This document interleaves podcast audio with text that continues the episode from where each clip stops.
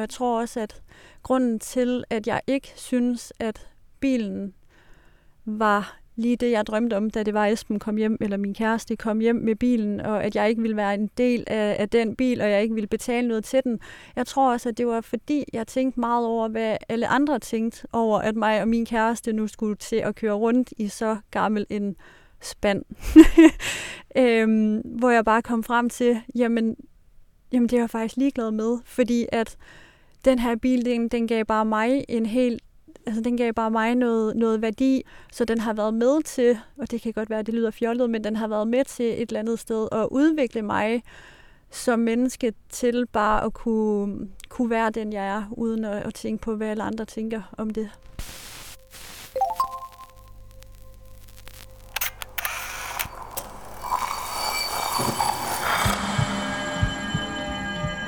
Vi ser os i spejlet hver dag. Som regel er det i forbifarten.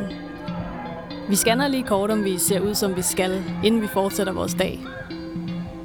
Vi ser det samme spejlbillede igen og igen i små øjeblikke. Men hvad sker der, når vi tager os tid til at se os selv i spejlet? Hvad ser vi, hvis vi ser os selv i øjnene? Sådan rigtigt. Jeg hedder Sara Fondo, og du lytter til spejlet.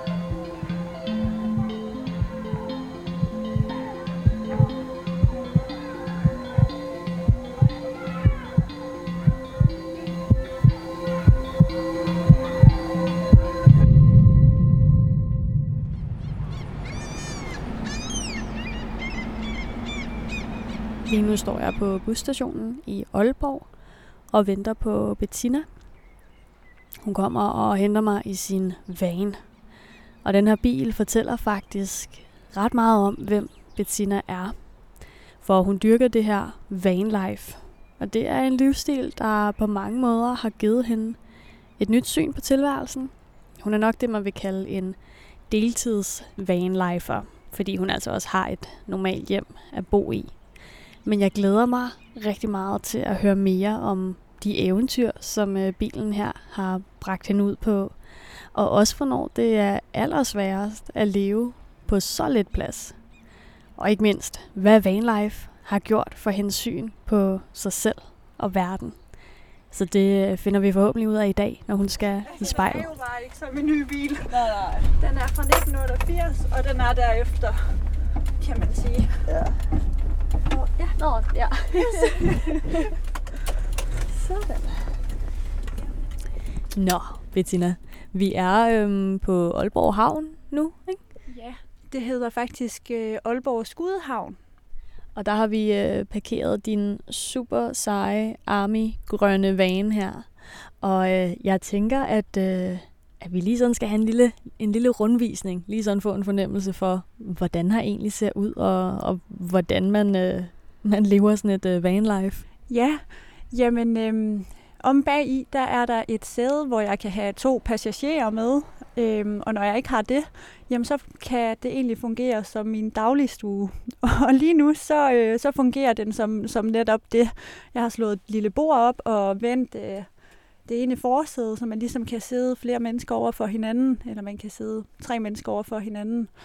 Øhm, Og der er et lille, et lille køkken herover, og det er jeg faktisk lidt overrasket over, at det, det sådan, der rent faktisk er et køkken installeret, for jeg tror måske, det var sådan nogle, øhm, hvad siger man, altså separate blus, man sådan kunne tage med rundt og sådan noget, så I kan faktisk stå og lave mad her. Ja, vi har sådan et lille alternativt køkken med to gasblus og øh, med en lille håndvaske, hvor at vi har en, øh, en tank med rent vand og så en tank til, til spildevand. Og så har vi sådan et lille, et lille køleskab, hvor vi lige kan have alle de, de nødvendige ting. Og der er også et lille, en lille fryser i. Og så nogle skab til, til tøj og ja, til køkkenredskaber også. Det er meget rart, at man kan organisere sig i bilen, når man er afsted på længere ture i hvert fald, at, øh, at det hele ikke bare roder, men at man har nogle skab til, til noget opbevaring. Ja, for det må alligevel også være noget af et projekt, altså sådan at, at downsize. Hvordan har det været at sådan skulle justere sig til at, at leve med meget mindre? Jamen, man bliver nødt til at tænke over, hvor meget det er, man har med i bilen. Øh, fordi har man for meget med, så roder det. Øh, og så bliver det lige pludselig stressende at være afsted. Så man skal finde ud af, jamen, hvad er det, der er nødvendigt for, eller hvad er det, der er nødvendigt at have med, og for at man kan overleve i bilen. Og så alle ting, man har med, skal simpelthen have en funktion. Man skal ikke bare tage noget med, bare fordi man synes, det er lidt hyggeligt at have det med. Man skal have det med, fordi at, at man, skal, man skal bruge det. Ja.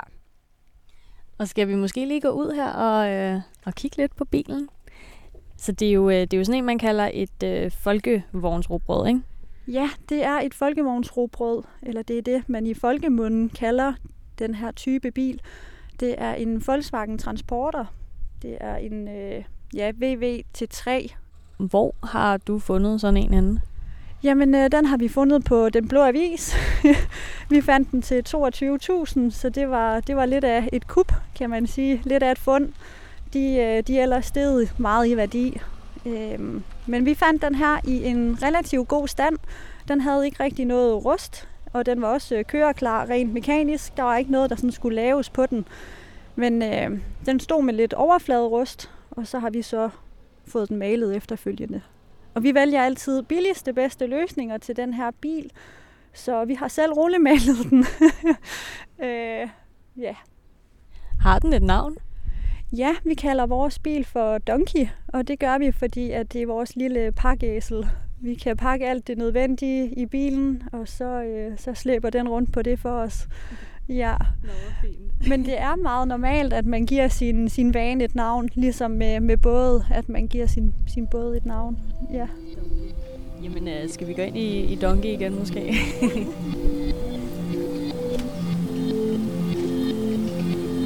Min van hedder Donkey, jeg hedder Bettina, og jeg er vanlifer. Så sidder vi her inde i, øh, i Donkey, som øhm, er malet i den her super dejlige lyseblå farve. Og, øh, og der hænger sådan en fin girlande her over, øh, over døren. Der er lidt øh, kaffe og kakao, og det er jo, det er jo sådan et, et lille hjem faktisk. Ja, vi plejer at sige, at det er vores lille hjem på jul. Og Bettina, det der skal ske nu, det er jo, at øh, du skal i spejlet. Og normalvis så vil jeg placere dig foran et spejl, men øh, vi har faktisk ikke noget, øh, noget spejl her i, i vanen. Men vi kan godt måske starte ud, som jeg gør alligevel, med at du lige prøver at lukke øjnene. Ja. Øhm, og så bare lige tage en sådan god, dyb vejrtrækning helt ned i maven. Og når du øh, føler, du er klar, så må du godt åbne øjnene. Bettina, hvordan øh, vil du definere frihed? Jamen for mig så er frihed en frihed til at kunne gøre, hvad man har lyst til, øhm, og kunne, kunne køre derhen, hvor man har lyst til, når man har lyst. Ja. Og hvornår har du følt dig allermest fri? Jamen, det jeg sådan lige kommer til at tænke på, det er under coronakrisen, hvor man har været begrænset øh, med diverse restriktioner. Der har jeg følt mig meget fri i at have min vane. Der har jeg kunne køre ud og opleve, selvom at der har været alle de her restriktioner. Så der har jeg virkelig haft en følelse af, af frihed. Også når man har skulle arbejde hjemmefra, at man skulle sidde hjemme i sin lejlighed, det er der mange, eller i deres hus, eller ja, bare sidde hjemme øh, og arbejde, der har jeg haft en frihed til alligevel at kunne køre ud øh, og føle, at, at jeg tog på arbejde. Og det at få den her vane her, har det ændret din opfattelse af, hvad frihed er? Mm, nu spørger du om noget, jeg ikke selv lige har tænkt over. øhm, det har jeg faktisk ikke tænkt over. Så, så hvis du prøver at tænke tilbage på altså Bettina, inden du blev sådan van-lifer versus hende, der sidder ved siden af mig nu, altså er der, er der sket en udvikling der? Har, har det ændret dig, den her livsstil? Ja, det synes jeg. Jeg, øhm, jeg er blevet meget mere spontan, end hvad jeg var, inden jeg fik min vane. Nu tager jeg bare ud, når jeg har lyst. Øh, hvis jeg skal slappe af fra hverdagens trummerum øh, og hverdagens travlhed, så, så tager jeg ud min vane. Eller har jeg nu lyst til en spontan miniferie, så, øh, så kører jeg ud. Ja. Og for dem, der, øh, der kommer til at sidde og lytte til det her afsnit, som måske aldrig har hørt om vanlife og tænker, hvad er det? Hvad er det så egentlig? Ja, jamen vanlife, det er mennesker, som har en bil, de kan sove i. Altså man kan overordnet sige, at det er det, vanlife er. Øhm, og så er der mange måder at leve et, et vanlife på. Altså det er ikke en bestemt bil. Det behøver ikke at være et folkevognsrobrød, som jeg har. Det kan være, det kan være hvilken som helst bil, man kan sove i. Ja. Og hvordan blev du introduceret for, øh, for den her verden? Jeg har ikke altid været, været interesseret i vanlife. Det kom efter, jeg mødte min kæreste Esben. Øhm, vi har været på en masse vandreture. Vi er nogle friluftsmennesker, kan man sige. Og vi har været på rigtig mange vandreture, og har egentlig nyt livet med fuld oppakning på ryggen. Men vi har også bare været på rigtig mange ture, hvor der har været regnvejr, og vi skulle slå et telt op i regnvejr og pakke det ned igen dagen efter, vådt det her telt. Og så øh, begyndte vi bare at tænke over, hvordan vi kunne leve det her friluftsliv på en lidt mere luksuriøs måde. Og det fandt min kæreste ud af, eller det var egentlig ham, der fik ideen til, at det kunne vi gøre i en van. I en van kunne vi stadig være tæt på naturen og vandre ud og komme tilbage til en altid tør base. Så er der ikke noget telt, der, der skulle slås op eller pakkes ned igen. Øhm, så det var egentlig sådan, det startede. Og så begyndte min øh, kæreste at lede efter en van. Og så fandt han det her gamle folkevognsrugbrød. Og jeg var faktisk ikke fan til at starte med. Jeg tænkte, hold nu op, hvad er det for en gammel spand? øhm, men øh, han fik den hentet. Vi bor i Aalborg. Han hentede den i København. Øhm, og da den holdt i vores øh, indkørsel i Aalborg, så øh, kunne jeg bare mærke, at, øh, at den ville blive en stor del af mit liv. Øh, jeg kunne se en masse muligheder i den. Jeg havde egentlig sagt, at jeg slet ikke ville være med til at eje det her folkevognsrobrød. Jeg ville slet ikke betale en eneste krone til det. Men øh, da jeg så den, så, øh, så skulle jeg eje den på lige fod med, med min kæreste.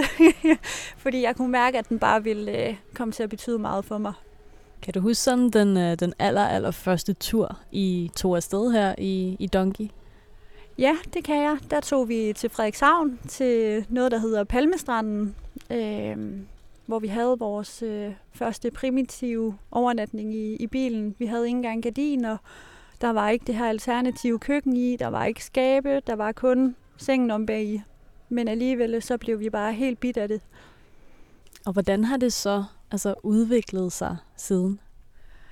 Jamen, så har vi været på en masse ture øh, sidenhen, og der fandt vi ud af, hvad vi ligesom havde brug for, for at kunne leve i bilen. Vi skulle ligesom have de her skabe, så vi kunne få organiseret os, og vi skulle have nogle gardiner op, så folk ikke kunne kigge ind til os, når, når vi lå og sov og sådan nogle ting. Ja. Hvad, sådan, hvad har overrasket dig allermest ved vanlife? Jamen det er faktisk sådan en mm, personlig ting, kan man sige. Jeg har altid tænkt, at jeg godt kunne lide det her med at være spontan øh, og ikke have en plan. Men jeg har fundet ud af, at jeg kan faktisk godt lide at have en plan, og jeg er måske lidt mere struktureret, end hvad jeg troede, jeg var. Øh, det fandt jeg ud af på vores øh, lange roadtrip til Italien, hvor vi ikke øh, havde en plan. Det var bare at køre afsted, og så øh, tage det lidt som, som det kommer, det hele eller tage det lidt som det kom. Øh, men øh, jeg fandt ud af, at det stressede mig rigtig meget, det her med, med, at jeg ikke vidste, hvor vi skulle overnatte fra dag til dag, og man skulle bruge rigtig meget tid på at, at finde ud af, jamen, hvad skal vi nu? Hvor skal vi overnatte i dag? Det, det stressede mig rigtig meget, øh, så jeg har fundet ud af, at jeg kan godt lide at have en, en plan eller en overordnet plan, så jeg ved, at okay, vi skal overnatte noget af det her sted i nat, øh, Lige nu sidder jeg i min van, og jeg ser mig selv i spejlet.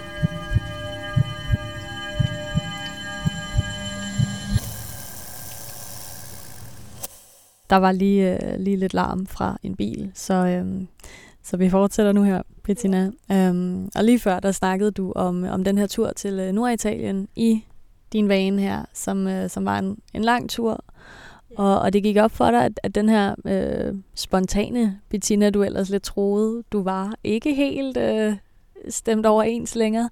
Hvorfor, hvorfor var det, tror du? Jamen, jeg tror bare, at det var fordi, at, at vi brugte rigtig meget tid på, på den her tur på at finde ud af, hvor vi skulle køre hen, øh, og egentlig stress mere over det, end at det gav os den her dejlige følelse, kan man sige. Altså, det, det stressede os bare, at vi ikke vidste, hvor vi skulle hen dagen efter, og det gjorde bare, at vi brugte en masse tid på hver dag at finde ud af, hvad vi skal eller hvad, ja, hvad vi skal dagen efter, i stedet for bare at, at være i nuet og nyde det, vi nu lige lavede. Altså, så så når vi ellers tager på ture, eller vores ture efter Italien, der, øh, der var det meget vigtigt for os, og vigtigt for os at, mm, at lave en plan, når vi skulle afsted. Eller i hvert fald en overordnet plan, så vi nogenlunde vidste, hvor vi skulle sove hen fra dag til dag. Øhm, så vi ligesom mere bare kunne, kunne nyde dagene, og ikke skulle tænke over, hvad vi skulle dagen efter. Og, og da vi talte øh, i telefon sammen for, for lidt, et lille stykke tid siden, øhm, der fortalte du mig, at du øh, sådan i starten altså havde en, en forestilling om, at du godt ville være sådan fuldtids vanlifer, men at det sådan, det gik op for dig, at, at det skulle du skulle egentlig ikke alligevel. Hvad, hvad var det, der gik op for dig? Jamen, det var lige da vi fik bilen, så tænkte jeg, nu skal vi bare sælge vores lejlighed, og så skal vi bo i bilen, og så skal vi bare ud og opleve hele verden. Og... Men det fandt jeg bare ud af, at det var alligevel ikke drømmen for mig. Øhm, drømmen var nok egentlig kommet af, at jeg havde set en masse billeder på Instagram, og vanlife ser bare så idyllisk ud på mange billeder, og man tænker bare, at det må bare være livet, bare at leve i sådan en bil. Og det er fantastisk, det er det, men det, det vanlife indeholder også bare mange udfordringer. Altså, jeg har et job, hvor jeg ikke kan, kan leve på vejene, kan man sige. Jeg øh, er tandplejer, så jeg skal møde hver dag på, på klinikken, så det hænger heller ikke helt sammen med, at jeg skal bo i en bil. Jeg kan godt lide, når jeg kommer hjem fra arbejde og kommer øh, hjem i min lejlighed, hvor, at, øh, hvor det hele bare fungerer.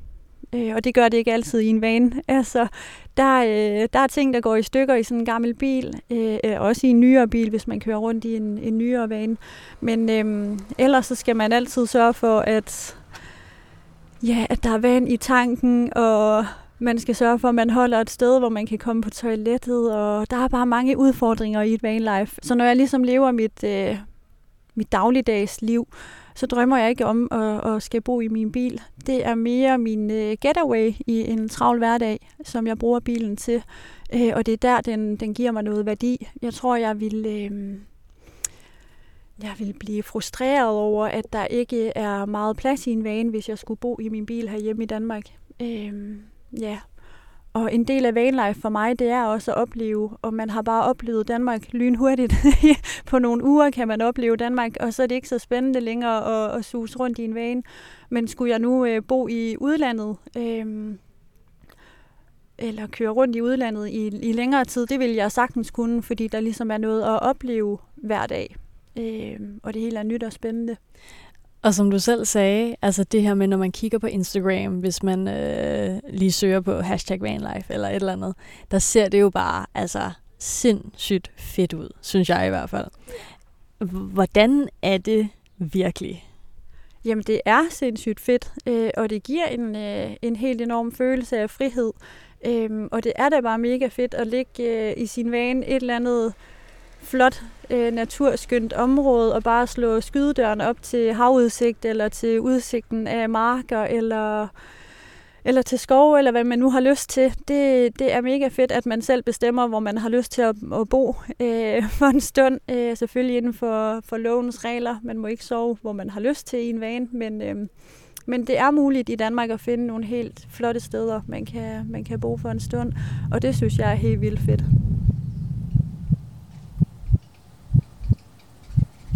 Vanlife har givet mig frihed. Jeg hedder Bettina.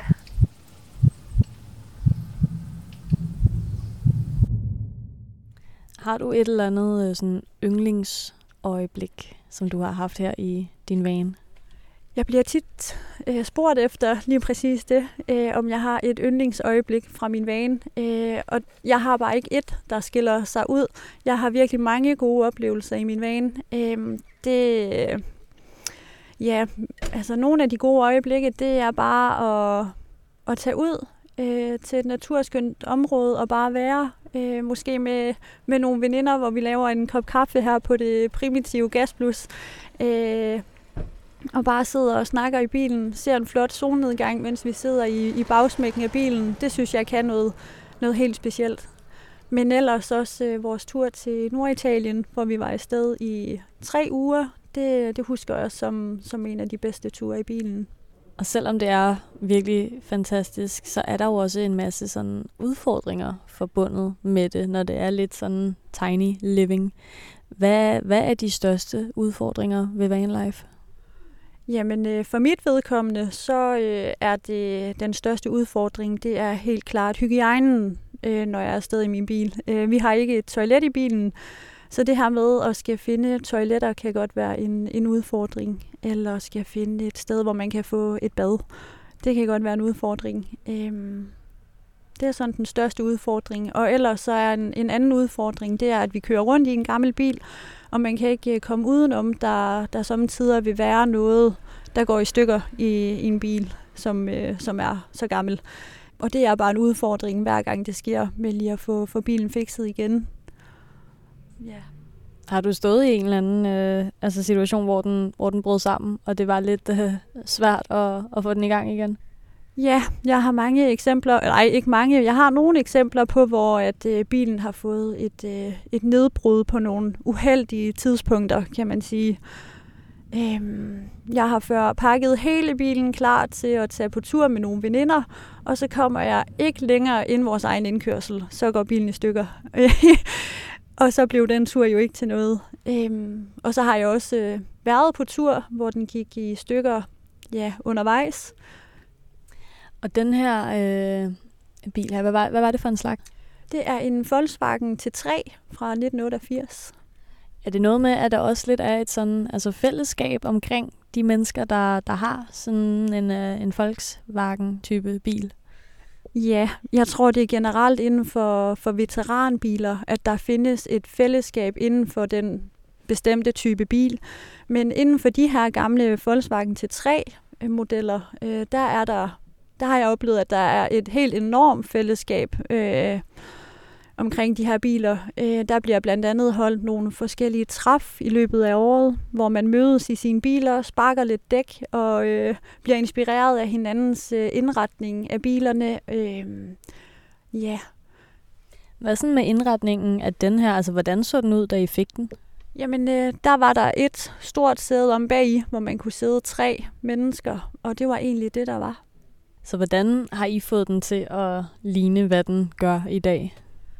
Jamen, øh, selve indretningen, det er egentlig en øh, original øh, campingindretning. Øh, ja, hvad kan man sige? Altså, øh, altså de her biler, da det var, de blev produceret, så var der de her type biler, der blev øh, produceret som en campingbil, kan man sige. Så det her inventar, vi har, det er fra sådan en bil.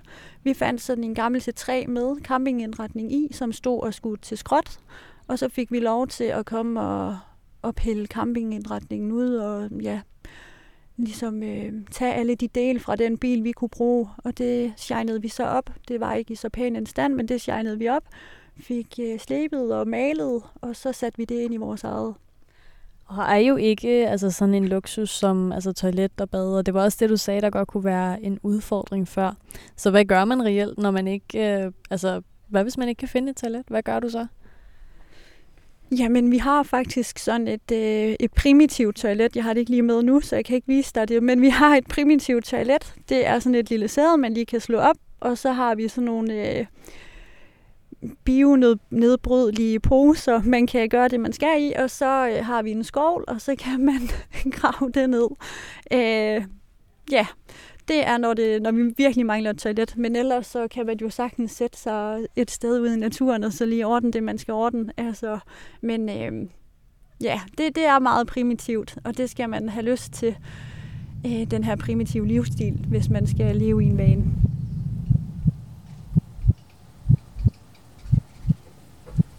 Jeg hedder Bettina, og jeg ser mig selv i spejlet.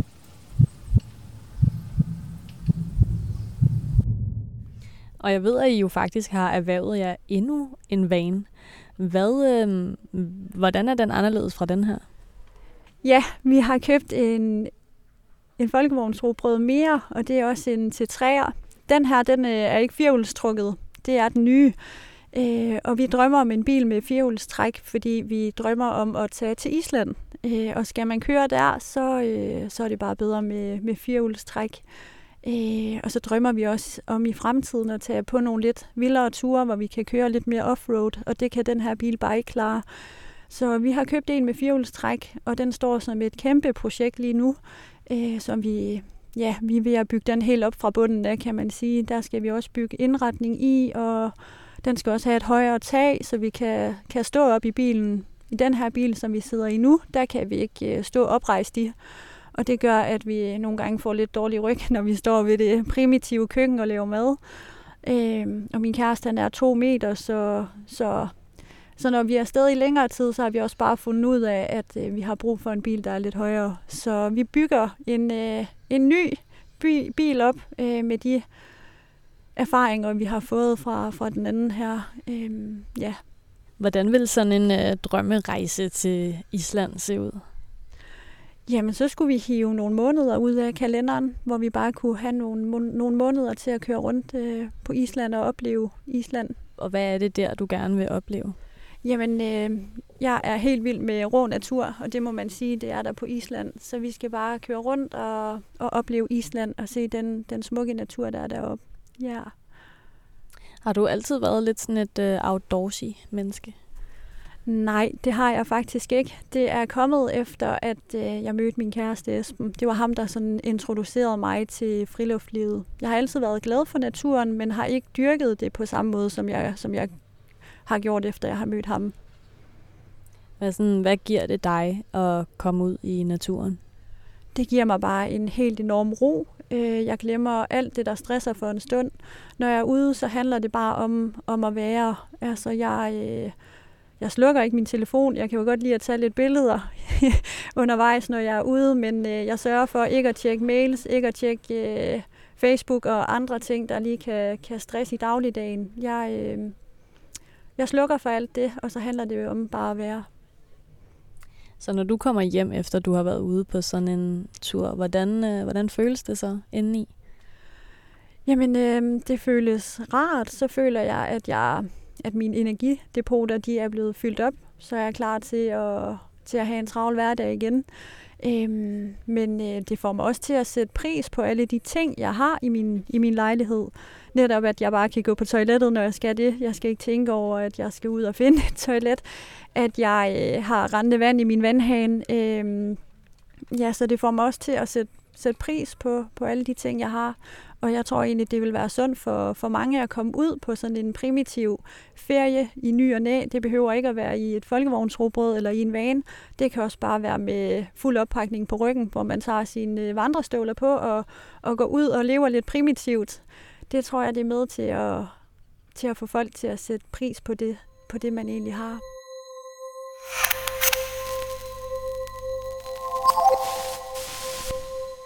Kigger mig selv i spejlet. Jeg hedder Bettina.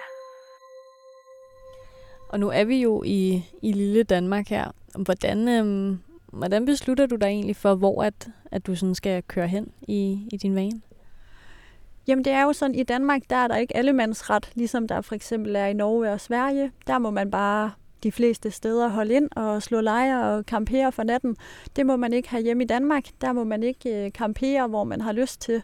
Så man skal lige kende reglerne for, hvor man må overnatte henne. Øhm, man må tage et hvil alle steder i sin bil, øhm, hvor man må sove på, eller man må tage et hvil på alle parkeringspladser i Danmark, hvor man må holde i 24 timer. Øh, men man må ikke campere, så det, må, det vil sige, at jeg må ikke slå min øh, markise ud, jeg må ikke øh, sætte campingstole ud og så videre, fordi så camperer jeg. Så man skal vide reglerne for, hvordan man egentlig lige må gebærde sig, når man skal ud overnatte i sin vane. Men øh, ellers så findes der forskellige apps. Der er en app, jeg bruger, der hedder Park for Night, hvor der er nogle, øh, hvor folk skriver, øh, eller ja, kommer med gode råd til, hvor man øh, kan overnatte lovligt i sin vane. Øh, så kan man gå ind og, og se de steder på den app. Så har folk sådan ligesom plottet de steder ind på et kort. Så kører jeg tit efter, efter de steder. Og ellers så øh, er der også en, øh, en app og en guide, der hedder Pintrip Guiden. Det er et dansk par, der har lavet den her Pintrip Guide, hvor de har lavet øh, aftaler med forskellige værter rundt omkring i Danmark. Det kan være på øh, en kro eller eller et bryghus eller et eller andet, hvor, hvor så man må komme og sove på deres øh, campingpladser, hvis man har pinstrip-markatet i forruden. Og de steder kunne jeg også godt finde på at køre efter. Øh, så kommer man også tit i snak med nogle lokale, dem der nu har den her kro eller det her bryghus, kan fortælle lidt om det område, man er i. Øh, det synes jeg er en, er en god måde at opleve Danmark på. Ja. Er der et område her i Danmark, der sådan har gjort uh, særlig stort indtryk på dig? Jamen, jeg er vild med hele vestkysten. Øhm, jeg, når, jeg, når det er, jeg er ude i min vane, så øh, jagter jeg tit noget storslået natur. Øhm, og det har jeg også bare fundet ud af, at det har vi i Danmark. Altså hele vestkysten, i hvert fald den nordjyske vestkyst, hvor man kan køre, øh, giver følelsen af, at, at der er noget, noget stort natur, storslået natur. Øh, og man kan få følelsen af at være lidt alene øh, og into the wild i, i den her storslåede natur. Det kan jeg godt lide. At man, ja, og at man så kan få bilen med ned på stranden og køre, det, det, det synes jeg også er fedt. Øhm, og at man ligesom kan bakke bilen helt ned i vandkanten og åbne bagsmækken øh, og sidde dernede, nyde en god eller en flot solnedgang. Ja. Hvad sådan, har du lært nogle sådan større livslektier, livslektioner af at, at være vanlifer? Har det lært dig noget om livet? Mm. Altså, jeg er et sted i mit liv, hvor at jeg er blevet ligeglad med, hvad alle andre tænker om mig. Det tror jeg, jeg har tænkt rigtig meget over, inden det var, at vi anskaffede os vores bil. Øh, og jeg tror også, at grunden til, at jeg ikke synes, at bilen var lige det, jeg drømte om, da det var, at Esben kom hjem, eller min kæreste kom hjem med bilen, og at jeg ikke ville være en del af, af den bil, og jeg ikke ville betale noget til den.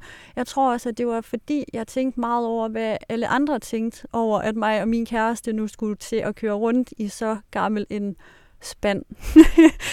øhm, hvor jeg bare kom frem til, jamen, jamen det er jeg faktisk ligeglad med, fordi at den her bil, den, den gav bare mig en helt, altså den gav bare mig noget, noget værdi, og øhm, så er jeg faktisk ligeglad med, hvad, hvad alle andre tænkte. Øhm, så den har været med til, og det kan godt være, at det lyder fjollet, men den har været med til et eller andet sted at udvikle mig som menneske til bare at kunne, kunne være den, jeg er, uden at, at tænke på, hvad alle andre tænker om det. Og ser du, at dit sådan øh, vanlife en eller anden dag har en, en slutdestination, en, en ende? Nej, det tror jeg ikke. Øh, jeg tror, jeg bliver ved med at, at leve den her livsstil, kan man sige. Jeg kunne ikke forestille mig, at, at jeg ikke ville have en vane mere, men jeg kunne forestille mig, at det, det vil udvikle sig.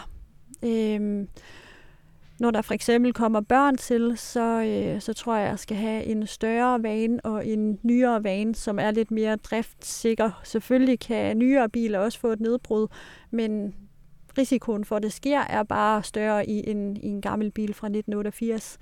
Så jeg tror helt sikkert, at jeg vil blive ved med at leve den her livsstil, men på en anden måde, når der kommer børn til. Vil det så, øh, nu så vi en, øh, der var sådan en øh, hvid campingvognsagtig bil bag os her før. Vil det så være mere sådan noget i den dur, du skulle over i? Nej, fordi det er mere sådan autocamper, campister, og det, det er ikke det, vanlife er for mig. Det skal være en, øhm, det skal være en kompakt bil, øhm, men ikke en, en stor hvid autocamper. Det skal være en, en lille kompakt bil, hvor der lige er det nødvendige til at kunne overleve. Og hvor øh, går det næste eventyr hen? Jamen, øh, nu er vi jo stadig lidt begrænset af corona og restriktioner osv., så, videre, så vi har ikke øh, planlagt den helt store tur. Vi bliver ved med at opleve Danmark øh, og opleve alt det skønne, som, øh, som Danmark har at byde på. Og nu begynder vi så småt at nærme os øh, en afslutning. Hvordan øh, har det været for dig at, at være med i spejlet? Jamen, det har været øh, spændende at se lidt ind af, og prøve at sætte lidt ord på det. Ja.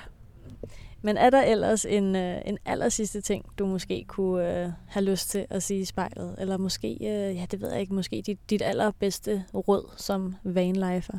Øhm, drømmer man om noget, så skal, man, så skal man kaste sig ud i det for pokker. Man skal ikke sidde tilbage og tænke på noget, man skulle have gjort. Øh, man skal forfølge de drømme, man nu har. Øh, og når, jeg, når det er, jeg har været afsted i min vane, og også på mine sociale medier, så får jeg tit øh, kommentarer eller um, nogle beskeder, hvor folk skriver, eller siger til mig i virkeligheden, at, øh, at de altid har drømt om at leve på den her måde, eller de har drømt om at ja, opleve verden i en, i en vane, øh, men aldrig rigtig fik det gjort. Der er mit øh, bedste råd bare at kaste sig ud i det.